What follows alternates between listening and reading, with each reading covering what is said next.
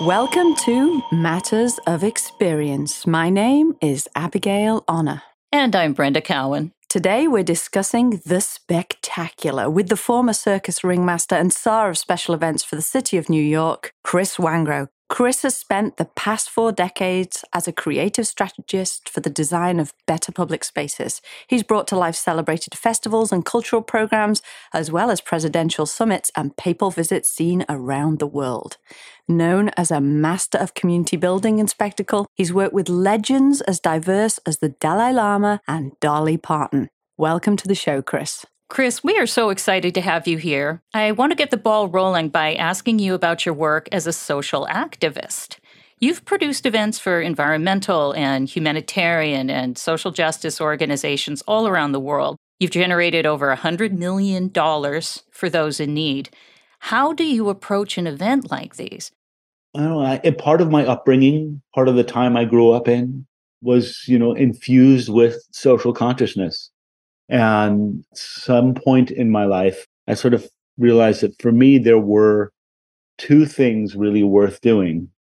And one was contributing to the greater good, and the other was to create something really beautiful. And I think those are the two things that artists can do.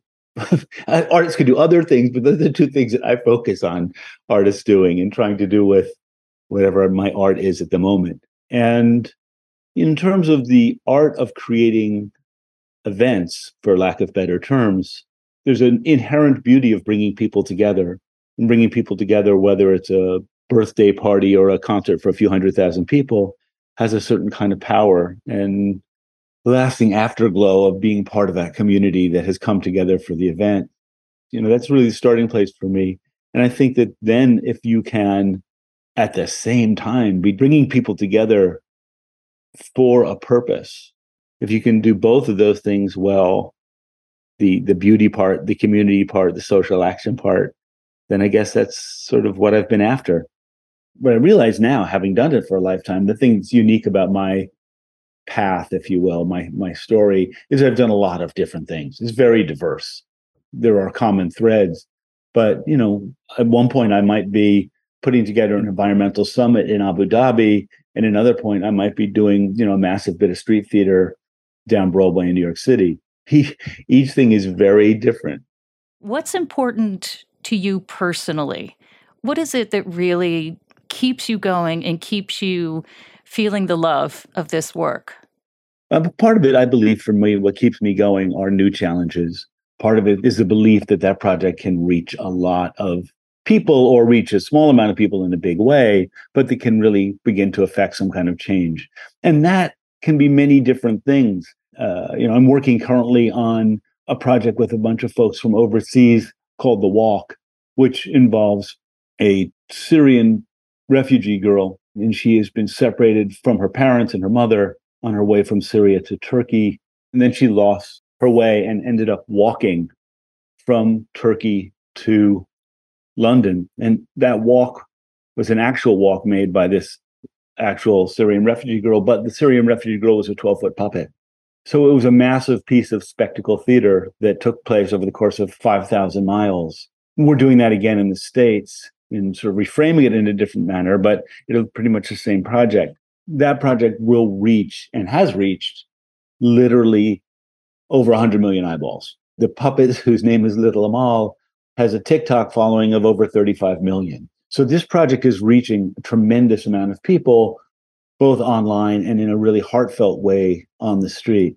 But I'm also working on projects that are small public art interventions in places like Sarasota and Raleigh that will reach far fewer people and have probably almost no online presence, but they transform people's experience of a place and so transform their life. The other thing I should say is that a big part of what will motivate me to be on a project is who I'm working with. It's really all about you know who I get to work and play with. I just want to work with interesting, creative, thoughtful people. And when I find them, you know, it's hard for me to say no. So in England, we have a unique event every year at Christmas. It's called a pantomime. And it's essentially a play where men dress up as the female character and the male lead's played by a woman, already very progressive when you think it's hundreds of years old. but what's interesting about it is there's a lot of audience participation, you know, when the bad person comes out on stage and is hiding behind the lead, the goody, the audience yells, He's behind you. And there's similar statements throughout the play, like lots of boos and look over there. But what I think is innovative is that it brings the audience into the play. They become an active participant, which is what we try to do uh, with our work at Lorem Ipsum when we're creating these meaningful, impactful stories, is really try to make them resonate with the visitor and include them as much as possible in that story. How do you fold the audience into your work? I mean, I think part of that is, you know, I I do sometimes and I don't sometimes. I think, you know, if I go to a concert and I'm sitting in an audience, and again, it could be 50 people or 50,000 people, I'm immersed. I'm with the people. I'm in a theater. There's a, you know, there's music, there's lights. It's immersive. And, uh, you know, I think there's a lot of push to make things immersive in some interactive way that's not really all that important. Case in point, going back to my own bag of tricks a few years ago, I was working on the development and the creation of a new park up in Boston. The park's called the Lawn on D. When we built it, it was built to be temporary. Um, it, it's still there. It was it was a big hit. Part of the reason it was a big hit was that we commissioned a piece called Swing Time, which I created with the great design team Howeler Yoon up in Boston. And Swing Time was a large, 70 foot long set of swings. The swings were made of uh, plastic, a sort of milky plastic with lights inside. They're hoop shape. And as you swing around in them, the motion uh, will trigger the light. A tremendously successful piece and very much a, a case study and actually oft imitated. I, I would say that the interactivity layer, which is the lights changing when you swing, is virtually useless. Adds very little to the program. But what, what works well is swings. Like you get to be on a swing set. You know, being on a swing set is enough, right? The extra layer of interactivity, which was sort of a mandate because of this moment in time, seems somewhat frivolous. But uh, you know, I do think at times about interactivity within projects, but only if it feels intrinsic and essential. Because otherwise, I think it's can just be sort of superfluous and distracting. I think we're using the word interactivity differently, maybe as well. Because when I think about sitting on a swing and moving my body to move move a swing, that to me is a form of interactivity. And I remember Chris being at one of your presentations when you made us all get up and around we all went in the room and it was highly interactive. So I think potentially this word interactivity as well as the word immersion are again bandied around thrown thrown around and mean different things to different people especially in our business. So i think for our clients often it can get very confusing. All of that i, I totally agree with and it, it's funny you bring up the uh, reference you did which was really there to break what i imagined was going to be a very formal setting of people sitting in their chairs and listening to a speech which is just not my way. and I wanted to do an actual demonstration of what it's like to get people up and out of their chairs and a little creative mayhem, if you will. I love that you use the term creative mayhem. And as another person who has likewise been sprinkled with your pixie dust and coated in streamers and uh, danced along with a an impromptu marching band uh, at one of your quote lectures, I'm really curious to know what happens when the mayhem goes sideways or when the mayhem as hoped and dreamed for doesn't quite happen in the way that you were hoping it would go. You've kind of got one shot to get things right. I love that. You spend it can it can be 6 months, 6 weeks, whatever it is, preparing for something that may last all of 5 minutes. And I love that you have one shot to get it right. Uh, you know, to some extent, I'm probably experienced enough that I'm generally confident that things will go somewhat according to plan. You know, some are going to be better than others. On average, over a lifetime of doing them, you know, you can't win them all. But in general, I don't worry too much about it not working. I just I just try and make it work. I think experience is is everything. And, and my words of advice to folks in, in at FIT and others that I've taught has always been just do it. Just get out there and do it. Um, you know, I think a lot of the book learning and school learning is just secondary to going out there and figuring out how to create an event. Just, you know, oh, you, you don't know what to do, you know, create it, create an exhibit and slam it on the street and see what happens. Well, experience and faith are fellows. There's no question about that. So, Chris, I'm glad you mentioned sort of the idea of bringing something to life because before that even can happen, you need a client who really wants something different and innovative. It's often easy for us to dream up these innovative concepts, but very difficult to get the buy in and really bring them to life, especially when you're pushing the envelope like your work does. So, when we look at your work in the public realm, and how truly fresh and different your original programming and community building strategies are. How are you working within the confines of budget and timeframes? I come from a world of really not for profit. Right? I come from a, I come from a world where we used to dig through the dump to get materials to build our shows. But I am really all about like on time, on budget. I'm very realistic.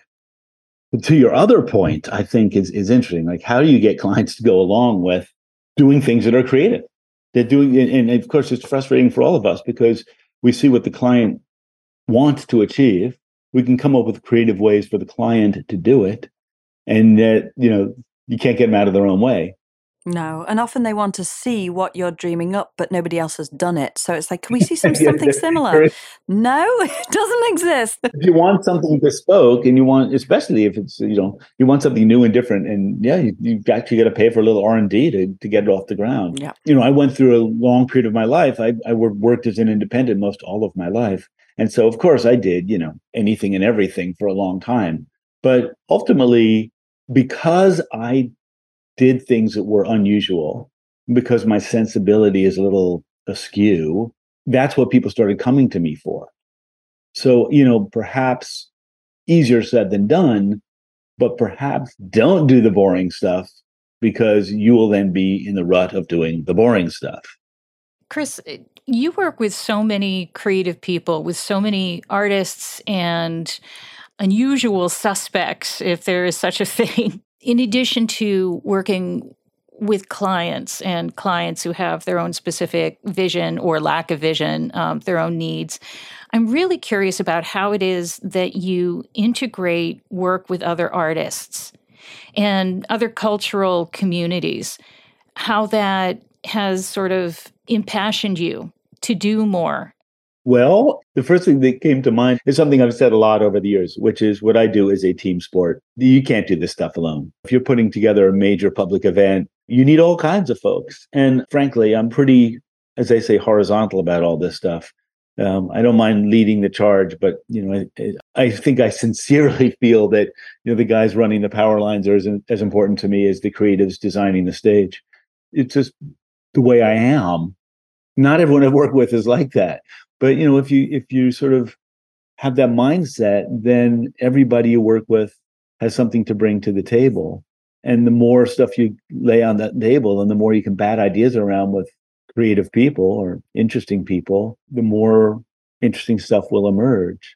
So who has really opened your eyes chris in the course of your career?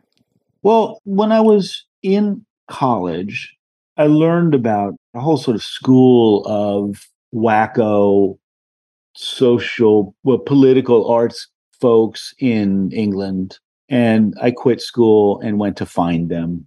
And I spent pretty much, I mean, I spent a year on the road and I spent probably, you know, what are six months or more working with those folks in various capacities. And they were all a bit older than I, right? All like, you know, 10 years older than I am or so.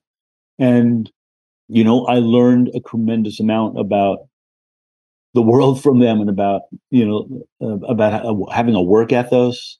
Um, when I was here in the states, I felt like people were all sort of rehearsing to do something. And the folks I worked with in Europe, many of whom were my age as well, were not rehearsing; they were doing it. They were just doing it. So you know, as as you know, I came, I started a circus um, when I was whatever, 19 years old, and I had learned from them in Europe Don't keep rehearsing. Just do it. Do the damn thing. And so I just said, yeah, I'm going to do this.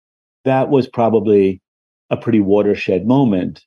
And the other thing I would say is in a more professional life in the last, you know, whatever, 10 to 20 years, I was very busy. I was always handling many jobs or many projects at once. And there was a cadre of folks that I worked with that were producers and designers and of all kinds that I would call on and we would work together. I always sort of think of it like uh, Orson Welles, who had his cadre of folks that he made different films with. For me, it was not so much as a company, but a bunch of independents that I could call on for different projects that their skills applied to. But we all learned to work together and I think elevate each other's abilities through those collaborations. Building on that idea of your mentor or, or being mentored throughout life, I know I've had mentors at certain phases and mentored me for different things from a business perspective.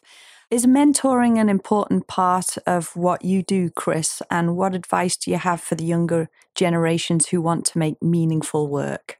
I have very happily tried to mentor people and I think tried to just help people out because I think it's it's important. You know, it's hard. What we do is unusual and it's hard and there's no real organization for it um, and we all sort of have to watch each other's backs the other thing i'd say which is more akin to what i did when i was traveling was go find people who are doing it find the people who are doing the work that you think is really great and go work with them it's interesting for me i've been reading developmental psychology books because of my five year old daughter and one of the things that an author I like a lot, has said that really stuck with me is that we don't teach by doing here. And what she says in her book is that previously, through most cultures and most epochs in time, there was essentially an apprenticeship, right?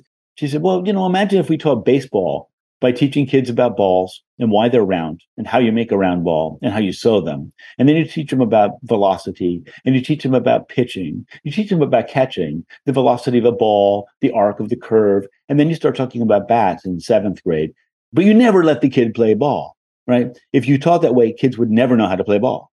You're making me think of something that Lois Silverman said to me once. She said, Brenda, do the work that's meaningful to you, and the world will be better for it. And I can't tell you how often I've clung to that. I thought of something else a minute ago. I want to I want to interject it. In the world of advice, I would say for me over the years again working as an independent, I always felt that maybe if I was doing two jobs out of 5, two projects out of 5 that I could believe in, I was doing okay. So yeah, I would do uh, projects like the launch of Verizon in New York or some you know commercial project like that.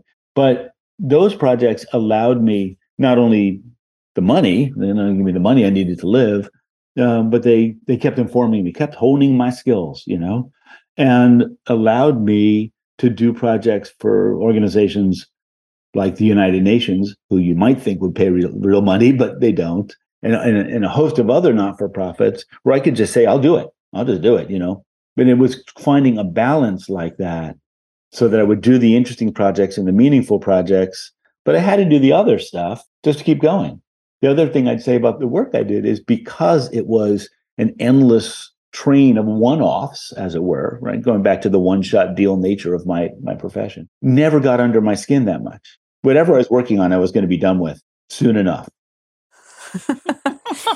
So, thinking about things that weren't done soon enough, we're going to turn our attention to COVID, and public events and experiences seem to have undergone a dramatic shift since then.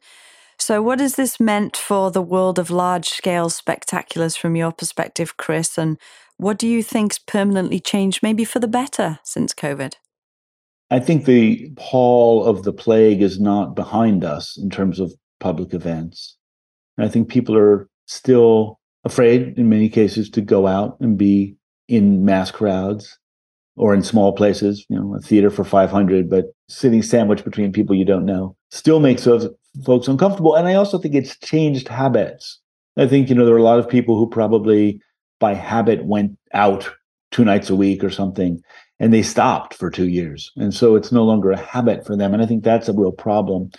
I can only think, though, and maybe this is just my perspective and my, again, my age, but I can only think that we will sooner than later pretty much return to where we were. I think there's something indispensable about bringing people together in in actual proximity. And virtual proximity is fascinating, but ain't nothing like the real thing, baby. And being together in a room full of people is irreplaceable. And I, I think that that's likely to continue, whether or not there's you know more and more digital presence within the within public gatherings or not. I think the public gatherings will continue, and the and the technology is just another technology that will layer on. You know, I don't think amplified. My father wouldn't agree with you, but I don't think amplified music or the the the, the advent of amplification um, decimated Broadway and the experience of seeing shows. I think Broadway shows just became more technologically infused, and I imagine that's what's going to happen in general yeah, so you mentioned, you know, the role of technology in large scale productions, which has just got more and more involved, bigger and bigger. When you just look at lighting, moving stages, pyrotechnics alone, now we're starting to see AR in particular at live shows. And over the past year's performances in the metaverse, like Justin Bieber, who went live as an avatar in his own virtual universe, Travis Scott in Fortnite, which actually had over 12 million players watching and Ariana Grande, whose concert played over a number of days. So, looking at time frames that actually extended beyond what she could actually perform. This is a completely new realm for concerts and events. How do you think these technologies, the metaverse, and advances will change the playing field? Well, let me see.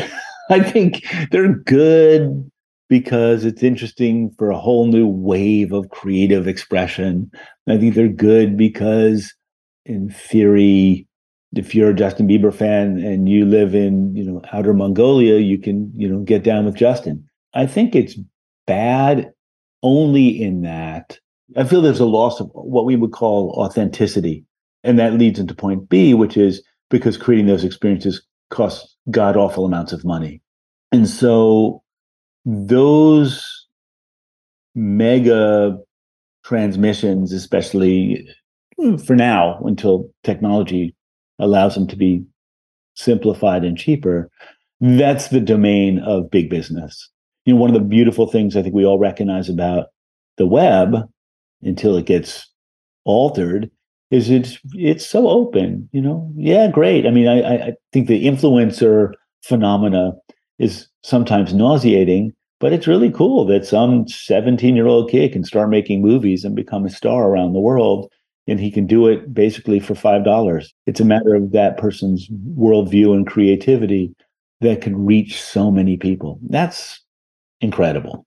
But that's a very different thing than the heavyweight experiences that are being generated now by big stars.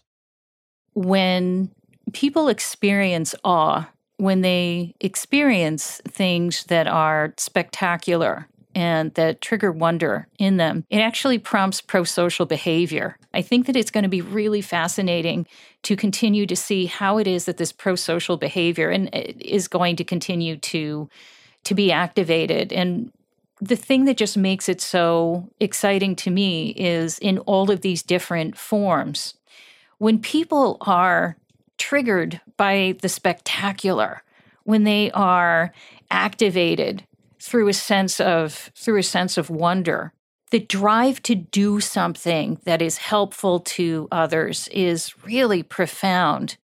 But brenda it's also the same drive that allowed leni riefenstahl to make films or it made adolf hitler allow to who parades that make people go out and do horrible things. It's not the technology that creates a pro social behavior, it's the artist, it's the human behind it. The technology is but a tool.